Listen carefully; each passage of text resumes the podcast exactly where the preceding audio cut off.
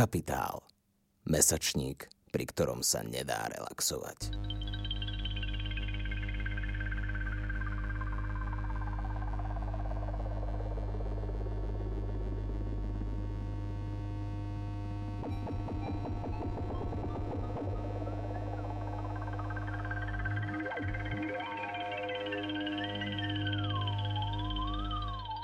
Počúvate Capitalx, podcast angažovaného mesačníka Kapitál. Moje meno je Laura. Pracujem v Kapitáli na pozícii marketingovej manažérky, ale keďže sa zaujímam o architektúru, pripravila som si pre vás krátku sériu podcastov z tejto oblasti.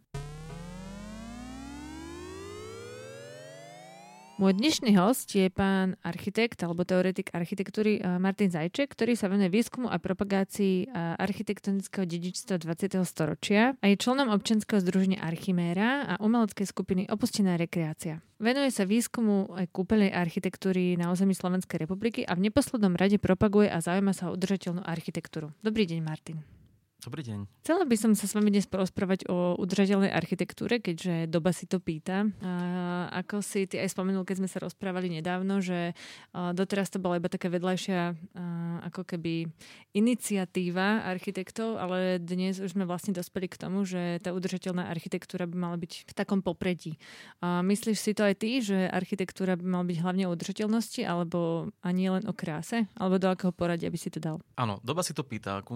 Zároveň vlastne vlastne momentálne ako konfrontovaní, že musíme na toto vedieť reagovať. A keďže uh, stavebníctvo a architektúra tvorí veľkú časť tvorby vlastne nejaké záťaže na životné prostredie, eh, emisie v ne, ne, po neposlednom rade, ale treba povedať, že zároveň je aj veľkým tvorcom odpadu a tým nemám na mysli len stavebný odpad, ktorý vychádza ako zo starých objektov, ale že v podstate aj architektúra sa často stáva odpadom už v momente, keď sa postaví. Máme také príklady, že sa vlastne stáva nekvalitne, domy sa veľmi rýchlo odpisujú po desiatich rokoch a musia byť asanované. A vlastne v tomto smere uh, si myslím, že je teda veľmi, je veľmi dôležité, že sa, že sa téma práve architektúry a tvorby priestoru dostala dostala keby do centra, alebo teda sa pre tému architektúry a tvorby priestoru stáva téma udržateľnosti a environmentálnej zodpovednosti stredobodom. A treba povedať aj to, že to je to, čo si aj ja ako osobne kladem ako veľkú výzvu, je, že nevnímať tú, archi- tú udržateľnosť v architektúre len skrz tú prízmu environmentálnej zodpovednosti v tom technickom výraze, lebo toto si architektúra v podstate už dáva za posledných niekoľko desiatok rokov. Ako, ako tému máme stavebné zákony, ktoré vychádzajú nejakých stavebno-technických noriem, environmentálne alebo teda energetické certifikáty sú celkom bežná prax vo výstavbe. E, materiály musia byť samozrejme nejako tepelným, s tepelným odporom a, a taktiež sa používajú no, nové technológie na vybavenie objektov práve akože mm. na spotrebu energie. Naozaj nie je ničím novým alebo novinkou, keď sa hovorí o nízkoenergetických alebo pasívnych domov, ktoré sú dokonca už keby štandardom. Začína sa viac hovoriť o aktívnych domov, ktoré viac energie vyrábajú ako mhm. spotrebovávajú pri svojej prevádzke, čo sa samozrejme ale netýka v tom celom životnom cykle stavby, respektíve aj v tej energie, ktorá je potrebná prvotná energia na to, aby objekt vôbec vznikol. To si netreba ako keby úplne zamieňať. Každopádne čo som chcel povedať je, že e, udržateľnosť nie je len termínom environmentu, ale aj termínom, termínom kultúry a spoločnosti, alebo teda socioekonomiky. To znamená, že udržateľná architektúra je tá, ktorá stojí na pevných týchto troch, respektíve štyroch pilieroch, e, čiže e, environment, prírodné prostredie, kultúra a spoločnosť a ekonomika v princípe. Takže toto je vlastne ťažké sklbiť dohromady a myslím si, že aj to je to, čo momentálne hýbe o, tou témou a nie len teda architektúry, ale vlastne týmto sa konfrontujeme v podstate, keď aj sledujeme výstupy všetkých klimatických kongresov a konferencií. A myslím, že aj v Bratislave podujatia ohľadom udržateľnej architektúry ešte stále sú v Bratislave na území Slovenska, alebo alebo ich je pomenej? Že vzdelávajú sa tí architekti, ktorí už sú aj v praxi, nielen že na škole, ale aj týmto smerom? O, tak prirodzene pribúda momentálne všelijakých takýchto rozvojových programov a na dovzdelávanie architektov treba presne aj povedať, že sú tu naozaj že veľké generácie minulých architektov alebo aj v podstate nedávno absolvovaných, ktorí, ktorí prichádzajú na trh architektúry a možno skôr ako to vzdelanie, ktoré mi je poskytnuté počas, vzdiela- počas vzdelávacieho procesu na školách, vlastne prichádza tým tlakom praxe, ktorá si vlastne dneska pýta vlastne ako takú osvetu, o, ako vlastne pristupovať k plneniu cieľov na miernenie dopadov klimatickej zmeny. Je viacero aktérov. Samozrejme, že je veľmi veľa súkromných iniciatív, ktoré vlastne tematizujú tému udržateľnej architektúry tuto treba byť vždy opatrný samozrejme, keďže často teraz svedkami toho, že dochádza k niečomu ako k modifikácii vlastne klimatickej krízy, kedy sa vlastne snaží, snaží trh monetarizovať, monetarizovať vlastne akékoľvek postupy akoby v tom ďalšom raste, hej, že, čiže investície do technológií, materiálov, ktoré iba vlastne generujú nové, nové veci. Aj keď teda možno environmentálne zodpovednejšie ako tie minulé, ale to neznamená, že sú vlastne hmm. aktívne voči environmentu, hej, skôr vždy to ide na úkor toho.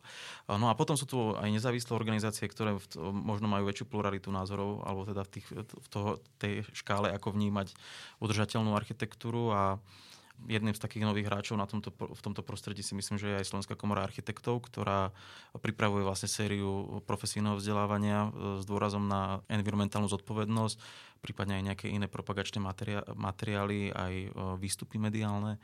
Tak snáď sa teda podarí otvoriť tú diskusiu, ktorá už je otvorená dlho, ale skôr tú diskusiu zintenzívniť, tak aby sa naozaj uh, z perspektívy pra, uh, profesie architekta začali viac hľadať cesty, jak sa vlastne s touto témou vyrovnať. Teraz mi tak napadá, že vlastne v Bratislave, však stáva sa v Bratislave pomalička aglomerácia, že je to veľmi rýchlo rastúce mesto a vyrastal nám tu aj taký downtown, ako ho teda všetci obľúbujeme nazývať tou e, škálou vysokých budov.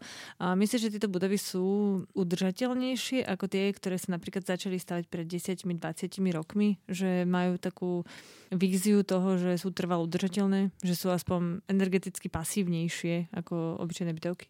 No, myslím si, že sú jedine skrz uh, parametre, kedy boli povolované. To znamená, že reflektujú nejaké energetické normy, ktoré je potrebné plniť. Um, Niektoré možno idú troška nad rámec toho, ale v zásade treba povedať aj jednu vec, že v tom absolútnom narratíve stavba s nulovou emisnou stopou je taká, ktorá sa nepostaví. A tým nemám na myslený ako keby dlhodobú prevádzku niekoľkých desiatok rokov, ale aj tú energiu, ktorú do nej treba vložiť. A teraz to je vlastne naozaj že jedna, jedna strana. Uh, druhá vec je potom, že čo je potrebné stavať a čo nie je potrebné stavať. A, tam vlastne všetko medzi tým je to, čo ide nad, nad rámec možno nejakej environmentálnej zodpovednosti alebo environmentálnej spravodlivosti a čo ide na úkor vlastne toho prostredia, v ktorom sa stáva. Čiže áno, ja som, čo sa týka bratislavského downtownu, veľmi rezervovaný alebo priamo že jemne skeptický práve skrz to, že je, či je základná otázka, že či je to, čo to mesto potrebovalo a či to nie je len nejakým akoby obrazom doby, ktorý za sebou zanecháva nejakú stopu, ale reálne nerieši žiadny ani sociálny, ani kultúrny problém, ktorý to mesto malo. A teda už vôbec nie environmentálny, lebo je skôr na, jeho prítež ako na jeho riešenie. A ja som dokonca počula, že aj keď tie budovy, ktoré dnes sa stavajú, tak majú rôzne certifikáty udržateľnosti, ja neviem, LEED, BREEAM a také, ktoré sa vlastne vydávajú teraz, že sú nízkoenergetické, že to prostredie vnútri je veľmi kvalitné, že je to postavené z dobrých materiálov, že sú tam farby, ktoré dobre lahodia oku, aby sa tam človeku cítil prírodzene a dobre. A stretol som sa však s takým názorom, že aj keď tieto stavby v nás majú evokovať niečo, čo je teda udržateľné a také prírodzené, tak stále je to iba taký železobetón, ktorý je ohádzaný tehličkami. Ty si tiež myslíš, že je to tak, alebo je to už také prehnané tvrdenie? No áno, je to presne to, čo som povedal pred chvíľkou, že my nestávame vlastne environmentálne zodpovedné stavby. Každá tá stavba, ktorá sa postaví, je, je vlastne nejakým spôsobom už v súčasnom nastavení systému alebo v súčasnej situácii, kedy vlastne ten uh, rast emisí je tak vysoký, že ho vlastne potrebujeme tlmiť, tak každá stavba, ktorá prichádza ako nová, je vlastne len ako pridávaním na kopu. To znamená, že to je také um, troška, že áno, zlepšíme si troška omieme si ruky, hej, mm. že, že sa niečo podarilo spraviť inak, že niečo v smerom nejakej zodpovednosti. Áno, tie certifikáty existujú, myslím si, že je dobré, že existujú, lebo dokáž, dávajú vlastne nejakou, nejakú, e, nejakú niveletu do, nejak, do nejakého porovnávania, mm-hmm. hej, lebo to sú proste prísne post- procesy, e, ktoré treba vyhodnocovať, e, či tá stavba má nejaký na metr štvorcový alebo na metr kubický obstávaného alebo zastávaného priestoru, vlastne dáva nejaký, nejakú predstavu o tom, že koľko táto budova spotrebováva, alebo v nejakom životnom cykle, hej, ktorý sa prepočítava na niekoľko ďalších desiatok rokov prevádzky. Mm-hmm. Čiže to je dobré, lebo to nastavuje nové benchmarky, od ktorých sa dá odpichnúť ako do ďalšej diskusie. Ale na druhej strane je to presne to, že, že to, že postavím uh, neviem, 100 tisíc kubíkov uh, železobetonových uh, štruktúr, mm-hmm. ktoré, na ktoré dám zelenú strechu a, pre, a názvem to, že to je proste akože prírode priateľská investícia alebo realizácia, k tomuto by som už bol opatrnejší. Lebo to treba vnímať naozaj komplexnejšie. Potom v týchto nových budovách uh, vznikajú tzv. open spacey, čo sú vlastne také zdieľané kancelárie, ktoré uh, neviem, či zrovna šetria stavebný materiál, ale, alebo je to iba taký neviem, prečo sa vôbec stavajú, veľmi veľa ľuďom to nevyhovuje. Tebe sa zdá, že takéto budovy, v ktorých je použité takéto v podstate taká zdieľaná kancelária, že je to lepšie ako tam, kde bolo všetko ohradené prepaškami? Tak toto už je vec nejakých, uh, to, nejakých kvalit priestoru, aj nejakého vývoja typológie, mm-hmm. že vlastne akým spôsobom priestor používame, alebo ak, aký priestor nám je nám vytváraný pre prácu. Uh, open spacey majú veľa svojich výhod aj veľa nevýhod. Ako je to naozaj častokrát o takom subjektívnom chápaní, že čo komu viac vyhovuje. Uh, na druhej strane v podstate ten trend, ktorý definuje pracovné prostredie ako miesto stretávania a interakcie, je vlastne tou pozitívnou zmenou, ktorú ja vnímam pozitívne, že že sa architektúra stáva miestom stretnutí, nie nejakým miestom uzavretia sa. Áno, aj v čase uh, pandémie v podstate sa prišlo na to, že ľudia viac menej ani niekedy nemusia chodiť do práce fyzicky, aby dokázali vykonávať nejakú činnosť. Na druhej strane vlastne sa práca stáva monotónna, nezaujímavá, nenaplňujúca. A to je to, čo vlastne napríklad tým, to, že práca je stále pre nás ako keby istou mierou socializácie, a socializácia je ten najprirodzenejší put, ktorý vlastne v sebe ľudia majú, mm. tak si myslím, že práve akoby tá práca alebo hľadanie týchto nových trajektórií, kam sa môže vyvíjať aj pracovné prostredie, a jak sa môže prepájať s voľným časom alebo vlastne s takou neformálnosťou je ako keby niečím pozitívnym, mm-hmm. ale opäť si treba ako keby položiť otázku, že prečo sa to robí, že mhm. prečo mm-hmm. tie firmy k tomuto pristupujú takto. Ja som sa zatiaľ stretol so strašne veľa takými negatívnymi ohlasmi, takže preto ma takto za, zaujala táto otázka. Tak open space, taký ten klasický, ktorý uzrel sveta niek- svetlo nie, sveta niekedy v podstate na prelome 60. a 70. rokov, tak mm-hmm. áno, to je taký ten, ten klasická tá kancelárska krajina, v podstate akože veľkovýchov, kúreniec, alebo ako to povedať, hej, že až metr štvorcový, na určitý počet metra štvorcových je teda aj nejaké pracovné miesto, z pravidla keby nejakom nekonečnom rade stolov, tak to je mhm. áno negatívna vec. To, to je to, čo je na odstupe. Ale vlastne ten open space sa transformuje, že sa mhm. stáva vlastne viac tým neformálnym priestorom ako tou kancelárskou krajinou. To som vlastne v tom svojom predošlom vstupe vlastne na toto narážal skôr. A to sú aj tie certifikáty, ktoré si spomínala. Niektoré niektoré sú teda energetické, niektoré sú skôr orientované na to, akým spôsobom je prostredie priateľské k človeku a tam sú už aj tieto veci, že farebnosť, materialita, um, že mach, po... mach na stene. Napríklad, hej, takéto, ako, takéto skôr ps, Eh, psychosomatické vlastnosti mm-hmm. priestoru. Tak to je v podstate dobré, že sa tí uh, zamestnávateľia tak starajú o tých zamestnancov, že tá budova tiež potom taká kreat, no tak veľmi, um, ako by som to, ocenená, že, že dávajú energiu a do toho, aby sa tam tí pr- pracovníci v podstate cítili dobre ak sa teda cítia. A ešte by som sa chcela opýtať, uh, je na Slovensku budova, alebo ich viacero, alebo stavajú sa také, ktoré sú naozaj skutočne trvalo udržateľné, ak to nemajú byť nejaké drevodomýba, alebo niečo alebo nejaké veľké budovy, ktoré, v ktorých ty vidíš také, že uh, nie, že len sú pasívne, ale že sú aj aktívne a sami tú energiu vyrábajú? Toto je vlastne taká, uh, taká otázka, že sa dá na ňu viacero, viacero témami odpovedať. Ale, ale zase mi páči, ako si ju položila, lebo je presne v nej vidieť to, že, že väčšina ľudí má predstavu, že tá z, environmentálne zodpovedná architektúra alebo tá udržateľná architektúra je presne tá zelená, mm to zelená v zmysle aj farby, hej, že má zelenú strechu, mám proste ano. akože rastlinky na streche alebo na fasáde, alebo že je drevom obložená, že má vlastne také také prírodné prvky v sebe, alebo dokonca je to drevostavba. Ja osobne chápem uh, environmentálne zodpovednú architektúru o mnoho, širši, o, e, o mnoho širšom chápaní a strašne by som bol rád, keby sa začalo viac hovoriť práve o tej zložke tej kultúr, kultúry a spoločnosti v, tej, v tých stavbách. Mm-hmm. Čiže vlastne nejaké spoločenské zodpovednosti, to znamená, že sa bavíme o nejakej funkcii mm-hmm. a, a kultúrnej, že sa bavíme o nejakej pamäti. Mm-hmm. Ja si myslím, že to, čo Slovensko e, má v niečo v sebe aj za posledné, povedzme, že niekoľko desiatok rokov, ktoré zhodnotilo a na ktorom sa celkom dobre dá stavať.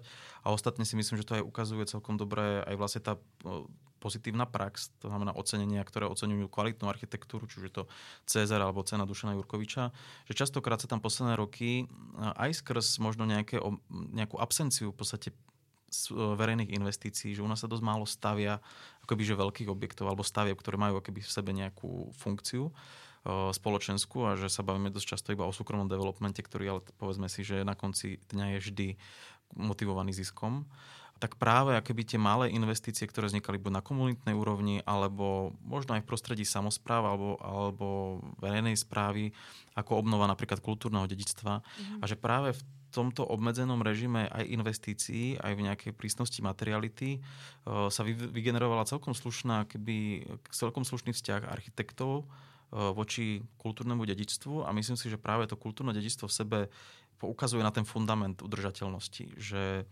že vlastne také, taká tá recyklácia nie len materiálu, ale recyklácia priestoru, recyklácia tej hmoty zastávanej, je vlastne to, čo do nekonečna predlžuje ten životný cyklus stavby. A že toto je to, to udržateľné vnímanie, že v podstate keby sme stávali aj my dneska domy, ktoré sú postavené natoľko kvalitne, že, že predpokladáme, že za 50 rokov budú fungovať naďalej, možno nie v tom istom použití alebo v tej istej typológii, že po nejakých úpravách, ale bohužiaľ to, čo sa za posledné roky deje a čo sa deje aj dnes, mám pocit, že málo ktoré z tých eh, aj developmentov a možno, že aj tých, ktoré si spomínala v kontexte tých downtownoch bratislavských alebo nejakých iných developmentov, vôbec týmto keby počíta. Mám pocit, že sú stávané tie objekty dostat, iba na to, aby dokázali vlastne byť odpísané investične v nejakom relatívne krátkom období.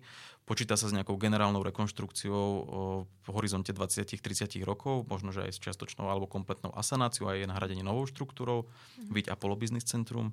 Hej, že vznikajú proste takéto zlyhania, to je ako keby opak tej zodpovednosti. Mm. A naopak do, to nejaká tá snaha o, o stávanie solidných objektov a ich e, predlžovanie ich životného cyklu podstate v desiatkách rokov, možno až storočí, mm. že to by, bola tá perf- to by bola tá perfektná perspektíva, ktorá by sa mohla nejakým spôsobom ukotviť ako jedno uh, z kľúčových riešení pre, pre miernenie dopadov klimatickej zmeny a znižovanie aj záťaže mm uhlíkovej do budúcnosti.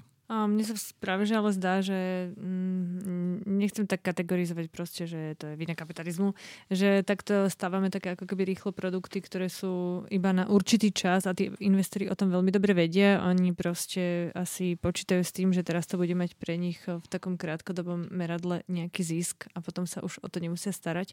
No a prečo je to ale uh, zle povedať to, že to je vinou toho neskorého kapitalizmu, ktorý si kladie takéto nezodpovedné ciele. To je akože príčina, hej, že my budeme teraz darmo hovoriť o tom, že, že treba tie domy e, sanovať tým, že im dáme zelenú e, strechu z vodozádržnú s, s, so sedumom, hej, rozchodníkom na streche, alebo, alebo nejaké e, inteligentné tienenie, alebo že to nabijeme technológiami, ktoré treba tiež nejako vyrobiť, od ich doviesť a majú tiež nejakú spotrebu a tak ďalej. Hej, že, mm. že prečo tomuto sa brániť, keď áno, však väčšina vecí vznikla nejakým súkromným, súkromnou iniciatívou, nielen štátu, aj v tejto krajine a sú to domy, ktoré, okolo ktorých chodíme permanentne. Hej.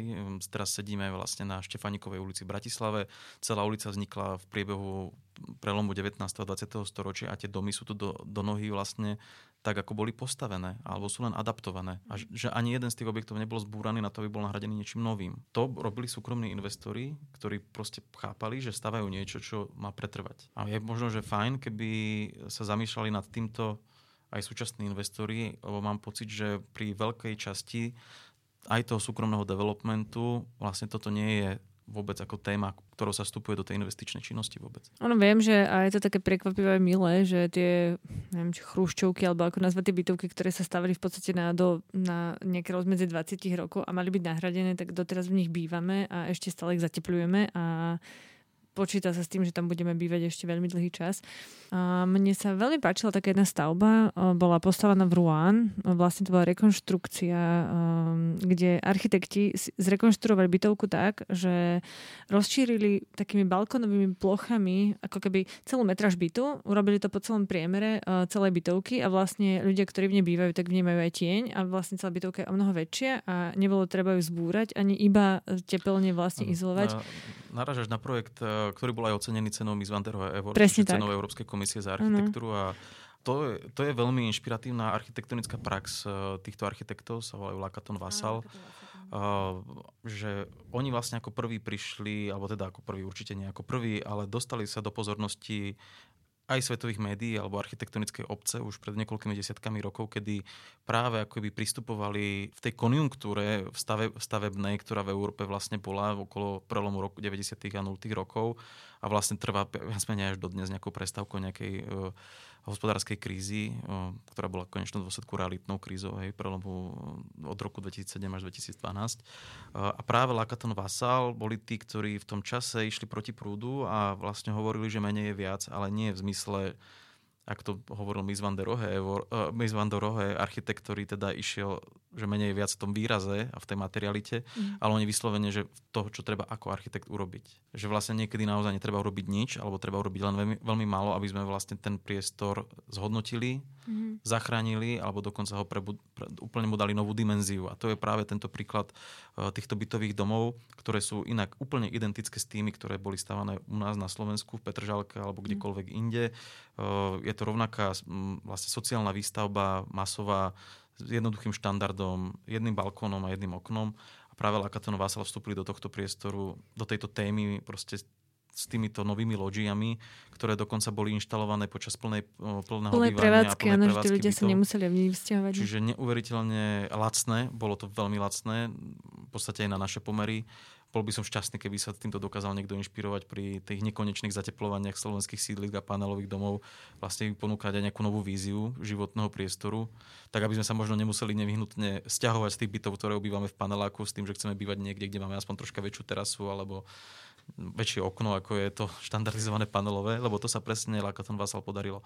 Takže áno, toto je vlastne to, čo oni ukazujú dneska, že, že je nevyhnutné starať sa o stavebný fond a stavebnú štruktúru, ktorú sme vlastne vybudovali, lebo je také, je také porekadlo, ktoré hovorí, že len to, čo sa postavilo v 20. storočí, je, je násobne väčší objem ako to, čo sa postavilo vlastne 10 tisíc e, rokov dejín ľudstva predtým.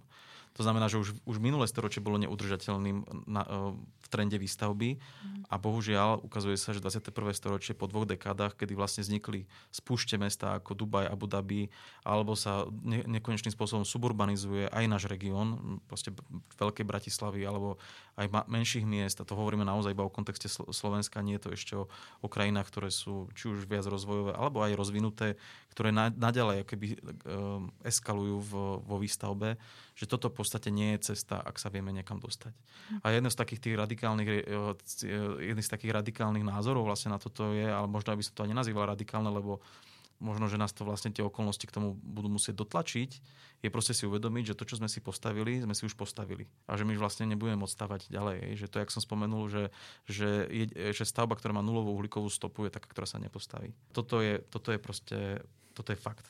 Mm-hmm. A mhm. všetko ostatné je len kompenzáciou nejakého nejak, nejaké akcelerácie hej, proti, alebo spomalovaniu, ale nemení to tú príčinu prečo vlastne tieto problémy vznikajú. A áno, treba povedať, že stavebníctvo naozaj tvorí takmer 40% odpadu a, a zároveň uh, už len výroba betónu je niekde okolo 10% emisí globálnych. A to sa bavíme len o betóne a nie o tých ďalších logistických uh, vstupov, ktoré do tohto idú strašne stúpa cena bytov, ale aj veľmi veľa sa stavia a aj tá infraštruktúra asi v Bratislave nie je až taká veľmi pripravená na to, že to teraz bude takto veľa ľudí a tá stavba, teda tá Bratislava, to mesto sa zahustuje. Je to veľký problém, že dalo by sa nejak motivovať, alebo prečo sa všetci snažia bývať v Bratislave? Čo, čo, čo také urobiť, aby sa všetci No, to, čo si spomínal vlastne aj tých príkladov, áno, e, rastie populácia v rozvojových krajinách, aj keď sa spomaluje. Mm. Na Slovensku v podstate sme skôr, že stagnujeme a perspektívne, perspektívne dokonca, keby že je možné, že v roku 2050 bude žiť menej obyvateľov na Slovensku, mm-hmm. čo samozrejme nevieme úplne, ako keby, to sú už demografické otázky. Ja som mm-hmm. v podstate v odbore architektúry, ale iba teda čo vnímam ako tému je, že áno, možno uh, migrácia ľudí uh, spôsobí nejaké buď udržanie čísel alebo nejakú ich uh, korekciu. Každopádne áno, ľudia sa stiahujú, rastú mesta, lebo sa ľudia ešte permanentne stiahujú do, do miest, lebo mm-hmm. tam sú príležitosti. Mm-hmm. Zároveň treba ale povedať, že sa aj dosť mení charakter práce. A tá pand- pandémia vlastne koronavírusu nás momentálne naučila to, že nikto v podstate od druhej svetovej vojny prakticky neurobil to, že by zastavil chod spoločnosti a uzavrel ľudí doma proste so zákazom vychádzania. Podarilo sa to tu. Je to vlastne cená skúsenosť, aj keď bolestivá pre mnohých ľudí a pre mnohých ľudí, ktorí sa živia prácou, ktorá nemôže byť vykonávaná v takomto, v takomto nastavení. Na druhej strane je to, že treba sa na to pozrieť ako skúsenosť, ktorú by sme mali vedieť využiť na to, aby sme skúsili premyslieť, či sú naozaj stratégie urbanizácie nevyhnutné v takomto rozsahu a aj pre tvorbu priestoru, tak, tak ako bolo zažívaný doteraz. Lebo sa zmenilo veľa vecí. Zistili sme, že môžeme pracovať z domu.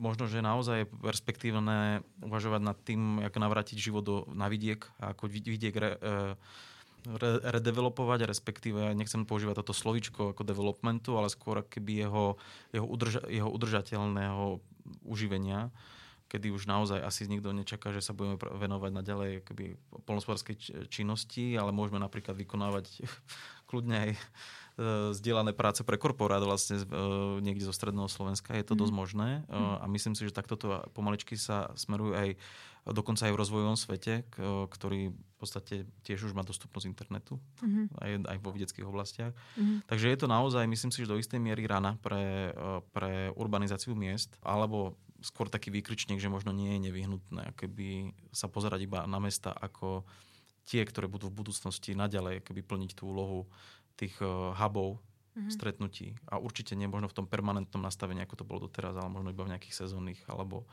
alebo v týždňových nejakých slotoch, hej, dá sa mm. povedať časových. Zároveň teda si spomenula ešte aj slovičko zahusťovanie. Mm. A to je ale vlastne to, čo je pre funkciu mesta dobré. Hej, že, že to, čo vlastne nás trápi, je vlastne rozširovanie miest, lebo idú na úkor vlastne toho prostredia, ktoré je za hranicou. Hej, zvyšuješ mm. intravilán na ďalšie plochy, ktoré zastavuješ. A tie plochy boli ešte pred pár rokmi poliami, alebo mm. remízami, alebo proste nejakými biotopmi, ktoré boli už za hranicou za hranicou mesta, kde ľudia nežili. A suburbanizácia, napríklad to, čo sa deje v Bratislave, že vzniká ako veľmi veľa o, vidieckých kolónií, obce, ktoré mali v roku 90 65 obyvateľov, majú dneska 2500 obyvateľov. Mm-hmm. Sú to obce, ktoré nemajú častokrát ani nejaké zázemie, nie je to administratívne, nie je to ešte teda napríklad školy, škôlky, kanalizáciu, vodovody mm-hmm. a podobné veci. To sú veci, ktoré sú veľmi akoby problematické pre, práve pre, pre udržateľnosť. To znamená, a je to naozaj náročné aj skrz to, keď sa bavíme o nejakej uhlíkovej alebo o nejakom konzume alebo uhlíkovej stope, že proste tí ľudia musia dochádzať do práce. Používajú na to individuálnu dopravu, lebo není na to postavená infraštruktúra verejnej dopravy mm. a podobne a podobne. Čiže tie mesta trpia tým, že, že potom majú kolaps dopravy na okraji, potom musíme stavať nultý obchvat. Mm a tak ďalej a tak ďalej a tak ďalej. Že to je vlastne len tlak. Že je to, tá suburbanizácia sa ukázala už v Spojených štátoch ako od 30 vlastne, alebo až 40, 50, 60 rokov, kedy bola naozaj v búme, ako to, čo zničilo tú pôvodnú štruktúru miest, ktoré mali častokrát akoby charakter možno viac príbuznejší európskym mestám, koncentrovaných v strede a sa vlastne vyľudnili. Je typický príklad Detroitu a podobných mm-hmm. lokalít. Takže keď v Európe je naozaj uh, dobré, že nikdy nebol opustený koncept mesta, mm-hmm. že, sa na ňo, že, sa na, že mesta sa nevyľudnili, nie v takom rozsahu, aj keď sa suburbanizovali. Tá vitalita a udržateľnosť je práve v tej uh, zvyšovaní uh, hustoty. Aj keď to možno vlastne ľudia na, ne, nemajú radi na Slovensku, hej, že keď je aj výstavba proste, jak sa hovorí, not in my backyard, hej, že však postavte si to, kde chcete, len nie ako, že aby som to ja z okna nevidel, alebo z balkóna zozadu. A to je problém, lebo husté mesto, a vo Viedni to veľmi dobre po, chápu, aj keď nerad používam príklad Viedne, lebo to používa každý, ale nenadarmo je Viedeň, akože bola koľko rokov Veľmi za sebou ako najvyššie... Najpohodlnejšie mesto na svete. Naj, s najkvalitnejšou no. životnou úrovňou. No, tak uh, môžeme byť šťastní, že, že, že otvoríme na dlhých dieloch uh, vetračku a sa pozeráš na to naj, najlepšie miesto na život, hej, že je, je tam, lebo je blízko. To znamená, že môžeme od neho čerpať uh, inšpiráciu aj kvôli tomu, že to kultúrne prostredie Rakúska a Slovenska je v podstate identické, hej? Mm-hmm. aj keď je to iný štát.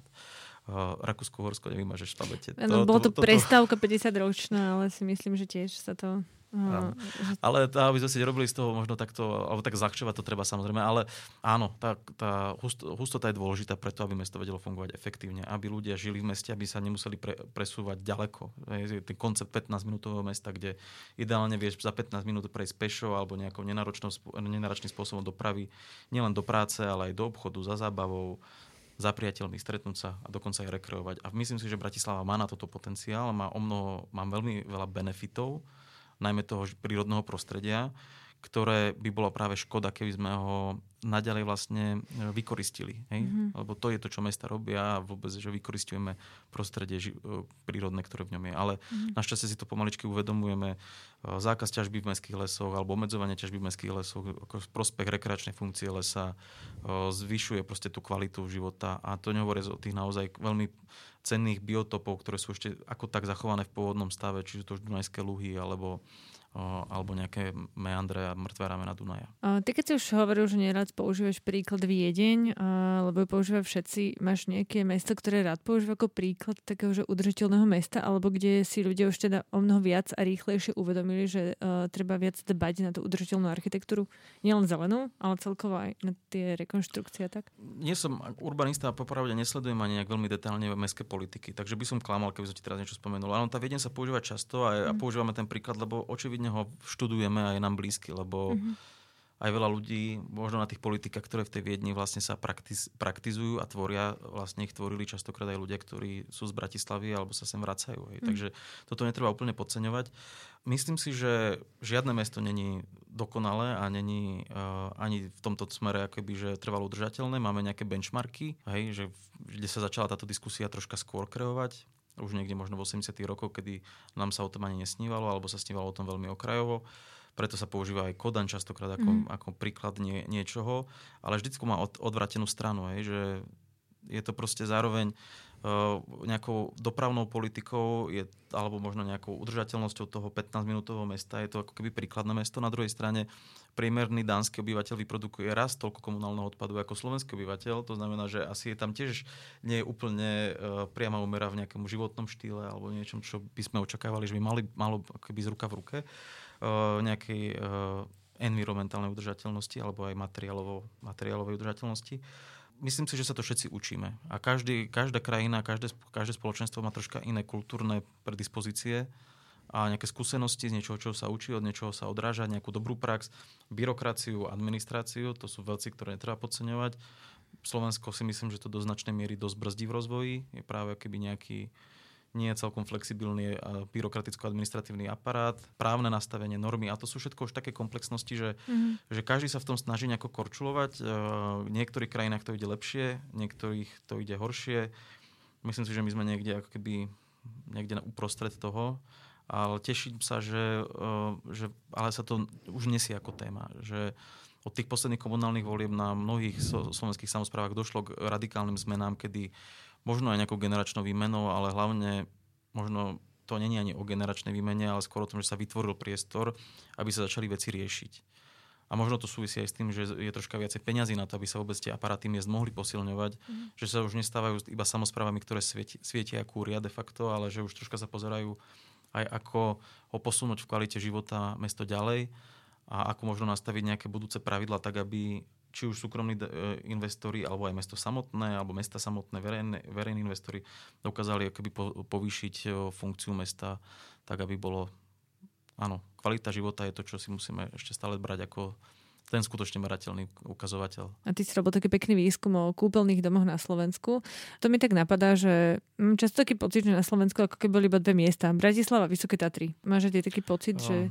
Ja som robil nedávno taký vlastne rozhovor na túto tému s Patrikom Garajom z denníka Enda. Sme hm. robili vlastne na tému Tatier. Robím momentálne taký architektonicko-umelecký výskum s Andreou Kalinovou práve cez opustenú rekreáciu na tému Tatry. Mm-hmm. Sme tak nejak vlastne suchou nohou prešli, teda paradoxne v TB Kupolov sme prešli suchou nohou do Tatier, od Kupelov, alebo teda mokrou nohou, kľudne to. Eh, ale práve kvôli tomu, že sme si uvedomili, že tie Tatry sú, eh, sú naozaj fenoménom. Že rovnako, ako to kúpeľníctvo je nejakým fenoménom nielen architektonickým, ale aj vo vzťahu vlastne nejakým kultúrnym fenoménom, ktorý v sebe nosíme od malička, nejaký narratív Tatry sú už úplne, že o tom asi net pochyb a práve je o tom dosť malo keby odborné reflexie, že vznikajú knihy, ktoré, ktoré ako keby poukazujú na nejaké prírodné krásy alebo do nekonečna mielajú proste kamziky, štíty, horské chaty, mm. ale vlastne nikto sa nezamýšľa nad tou urbánnou, nad, nad, nad vysokými Tatrami ako nad urbánnym fenoménom. A tým nemyslím akože história osád a takéto veci. Že, a to, čo sme s Patrikom vtedy akože aj v tej diskusii vlastne, čo sa nám podarilo otvoriť a ja si za tým veľmi stojím, ja som presvedčený o tom, že Vysoké Tatry sú druhým najväčším slovenským mestom. Hej, že je to proste samozpráva, ktorá má 10 tisíc obyvateľov, mm-hmm. akože všudy dokonca menej 6500. Mm-hmm. V, v prstenci 40 km pomaly, akože osád, kde žije naozaj pár ľudí ale áno, však tam chodí 2 milióny turistov roč, ročne, mm. hej? že tí ľudia tam musia prísť, tam nejakým fungujú. To znamená, že v nejakom priemernom čase tam je proste stále niekoľko desiatok tisíc ľudí a, a ďalší prichádzajú. A naozaj to aj vygenerovalo takú mierku architektúry, ktorá sa stávala či už 60. a 70. rokov, ale stáva sa ešte ďalej aj dneska. Sú to ambície developerské, ktoré sú porovnateľné akože úplne s bratislavskými sú väčšie ako košické, povedzme, hej, alebo pri najmenšom porovnateľné. To znamená, že to, po, to postavia niekde tie Tatry do tohto proste kontextu najväčších miest a, a v tej intenzite investícií e, to je ako keby očividné v tom kontexte zlyhaní, ktoré tam vznikajú a ktoré ľudí prirodzene znervozňujú to je deto, hej. Mm-hmm. A presne to potom poukazuje na to, že sa bavíme o nejakej veľmi významnej loka- lokalite, v nejakej významnej samozpráve, ktorá vlastne skrz to, že má iba 5000 obyvateľov, musí riešiť veci, ako by to bolo 500 tisícové mesto v zásade. Ako to môžu tí ľudia robiť v tej samozpráve? Na to nie sú prostriedky, hej. To znamená, že tu je niekde inde zlyhanie, že, že skôr by sme mali sa baviť o tom, že ako pomôcť Tatram, nie ako ich kritizovať za to, že sa takéto niečo deje. Lebo je to proste prirodzený jav, že s tým zlyhaniam dochádza. A treba o, o, o Vysokých Tatrách naozaj začať hovoriť ako o, o meste, ktoré je proste ďaleko väčším, ako, ako sa zdá. Ale veľmi preťažené, že v poslednej dobe, hlavne keď bola korona, mohlo sa ísť iba do prírody, alebo keď bola zima, tak tie Tatry aj nízke, ale hlavne vysoké, tak boli strašne preťažené. A tu ešte jedna téma, ktorú hovoríme vlastne v kontexte, máme udržateľný urbanizmus, alebo udržateľný urbánny rozvoj, alebo udržateľnú architektúru, ale treba hovoriť aj o udržateľnom turizme. Mm-hmm. A to je opäť ako keby ďalšia téma, ktorá u nás sa nejakým spôsobom moc nerieši. Mm-hmm. Že, a vidíme, že áno, že keď by sa hovorilo o udržateľnom turizme, možno, že viacej v kontexte nízkych tatier, mm-hmm. jasnej a podobnej, lebo očividne na toto sme absolútne rezignovali na plnej čiare. Že takéto nekonečné tešenie sa, e, že však sa niečo rozvíja, však už buďme radi, že konečne sa niečo deje. Jasné, no tak poďme akože vo veľkom e, ťažiť zemný plyn proste mm. v, e, frakovacími metodami na východnom Slovensku, proste neviem čo všetko si ešte tuto proste postavme, lebo to je tiež akože na oltár nejakého rozvoja ale čo tu po nás zostane. Hej. A to je, myslím si, že v kontexte tých, toho prírodného prostredia sa to ukazuje ako naozaj niečo vypichnuté a myslím si, že je to oprávnené, keď ľudia voči tomu cítia nejakú, nejakú mieru znepokojenia je mm. asi to najmenšie, čo môžeš ako keby cítiť, keď sa na to pozrieš. Hej. To, čo napríklad v kontexte Tatier ako zostalo opustené, sú v skutočnosti stavby, ktoré keby fungovali, tak by mohli byť kľudne národnými mm. kultúrnymi pamiatkami, lebo naozaj v tom čase, kedy sa stavali, a to sa bavíme teraz o opustených akoby, objektoch, ako je kúpeľný dom Helios, tá liečený mm. ústav Helios na Štrbskom plese.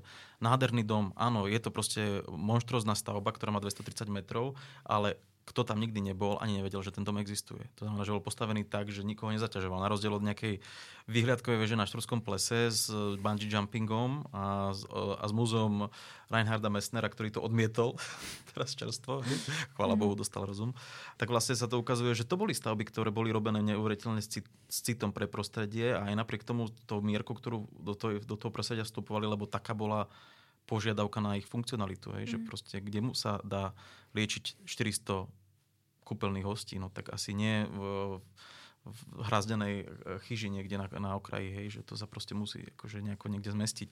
Ale malo to sociálnu funkciu a malo to architektonickú kvalitu, ktorá dneska skončila vlastne v ruine, lebo proste ne, sa nedokázala adaptovať na kongresový hotel skrz mhm. nejaký development, to sa treba vlastne spýtať, že vlastne kto za to môže, že to takto dopadlo. Mm-hmm. Ja, áno, Tatry sú plné opustených domov, sú opustených víl, lebo nikomu proste nechybajú, lebo chcú proste stávať akoby, že novú spotrebnú architektúru v tom prostredí, ktorá je možno ľubivejšia hej, voči nejakým potenciálnym klientom.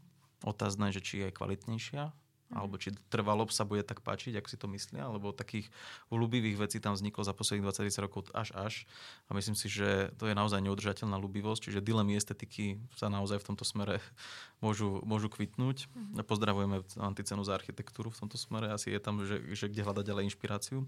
Takže že prečo je to tak? No, áno, myslím si, že je, to, že je to v prvom rade nedostatok nejakej možno regulácie, nedostatok dobrej praxe. Mm-hmm že nikto sa nezamýšľal napríklad hľadať podobu týchto nových uh, barzaj hotelov vlastne formou architektonickej súťaže, pričom všetky, napríklad na Helios boli tri architektonické súťaže od roku 59.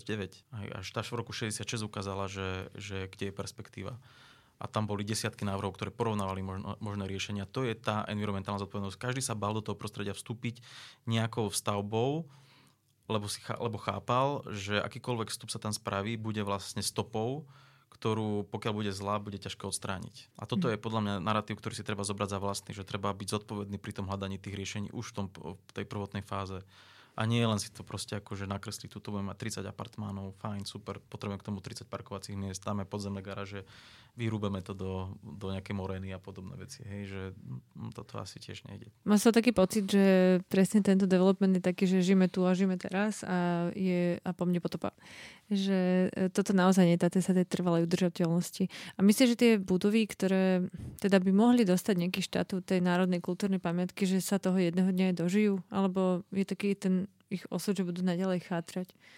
No, myslíš konkrétne v Tatrách? Alebo tak? Myslím teraz v tých Tatrách, keď si ty... No tak uh, Heli už sa toho, sa toho už nedožije. Mm. Rád by som sa do, dožil toho, že by bolo napríklad uh, Areal Fis, alebo Patria, alebo, alebo aj Hotel Panorama vlastne národnými kultúrnymi pamiatkami. Práve aj možno skrz to, aby sa zakonzervoval ten budúci rozvoj. Lebo proste zastavovať mlinické luky ako keby novým developmentom je tá cesta, mm. ktorá ako keby narúša aj tú, tú nejakú urbanistickú harmóniu, ktorá tam je. Hej? Mm to isté vlastne, keby bola Real Fis kultúrnou pamiatkou, tak tam nevznikne tá neskutočne zlá uh, vyhliadková väža, ktorá akože, to je naozaj, že uh, bodka. To je bodka, hej, to je bodka, no. ale to je, to je naozaj, že smrť, hej, mm. slova, že kľudne sa, by som sa, keď ma aj investor ma niekedy bude v tejto veci počuť, tak to hovorí tak, ako ja sa rád s ním stretnem uh, a mu to vysvetlím, prečo to tak je. Hej. Mm. Ale to... Alebo arch- ešte lepšie architekta tej veci stretnúť, alebo nejakého projektanta, ktorý na to môže. Ľudia sa toho nasítia a potom tam už proste nebudú chcieť ísť, lebo to už ostane. No a kým sa toho nasítia, tak tam musíš postaviť ďalšie zázemie, aby tam tie... Parkovisko. Parkovisko, musí tam tých 10 tisíc ľudí denne sa niekde prestravovať, nejak stráviť čas. A to je otázka, že áno, že, že treba si vždy pozerať, že jedna vec je fajn, niečo spraviť, ambícia, pekný dizajn a možno ale, ale otázka je, že, že, že vlastne po, čomu chceme pomôcť, hej? Mm-hmm. Alebo že, že čomu pomáhame. Že toto, tam mám pocit, že nie vždy sú, sú takéto SWOT analýzy proste dostatočne spravené. Hej? Keď mm-hmm. použijem tento korporátny jazyk. Áno, tá SWOTka vlastne nemusí byť zlá. Hej? Mm-hmm. Alebo uvedomiť si tie trec, hej, tie, tie, tie hrozby, ktoré z toho idú. No. Takže mm. to je že hrozba pre udržateľnosť a životné prostredie.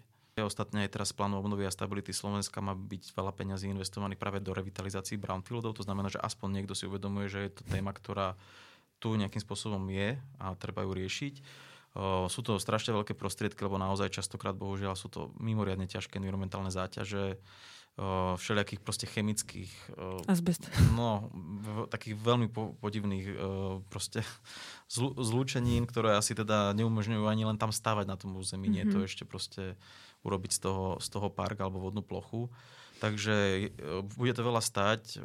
V tomto smere možno, že tie nové haly aspoň ne, nestrašia tým, že sa tam proste robí ťažká chemická výroba alebo niečo, že sa to možno snáď aj bude dať niekedy rozobrať a vrátiť späť. Mm-hmm. Aspoň si to predstavujem možno, že jednoduchšie ako pri týchto naozaj veľmi ťažkých uh, závodoch, hej, ktoré tu reálne 40-50 rokov boli budované. Tí ľudia prirodzene túžia po skvalitňovaní svojich životných uh, podmienok. Malý mm-hmm. byt, väčší byt, malé auto, lepšie auto, väčšie auto.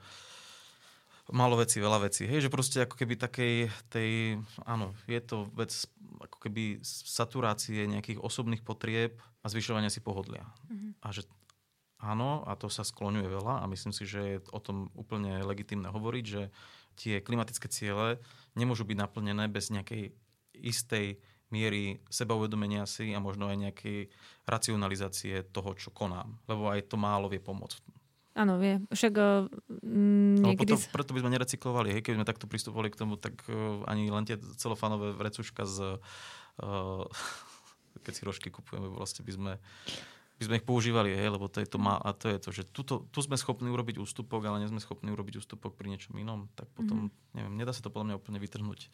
Asi si všetci uvedomujeme, že naozaj žijeme neudržateľným spôsobom tvorby priestoru a vzťahu k priestoru. Sme asi skôr na začiatku Hej, že máme za sebou nejakú nultú fázu a sme teraz v nejakej fáze 1 a uvidíme, kam sa až dostaneme. No.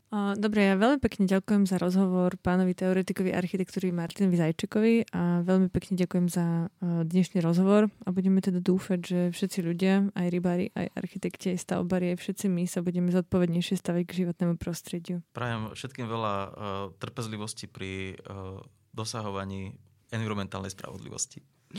Držme si palce. Čaká nás veľa práce. Počúvali ste Capitalx, podcast angažovaného mesačníka Kapitál, ktorého vznik podporila Rosa Luxemburg Stiftung zo zastúpení v Českej republike a Fond na podporu umenia. Viac článkov nájdete na webovej stránke www.kapital.noviny.sk, kde nás môžete podporiť napríklad objednaním predplatného. Za čo vám vopred ďakujeme.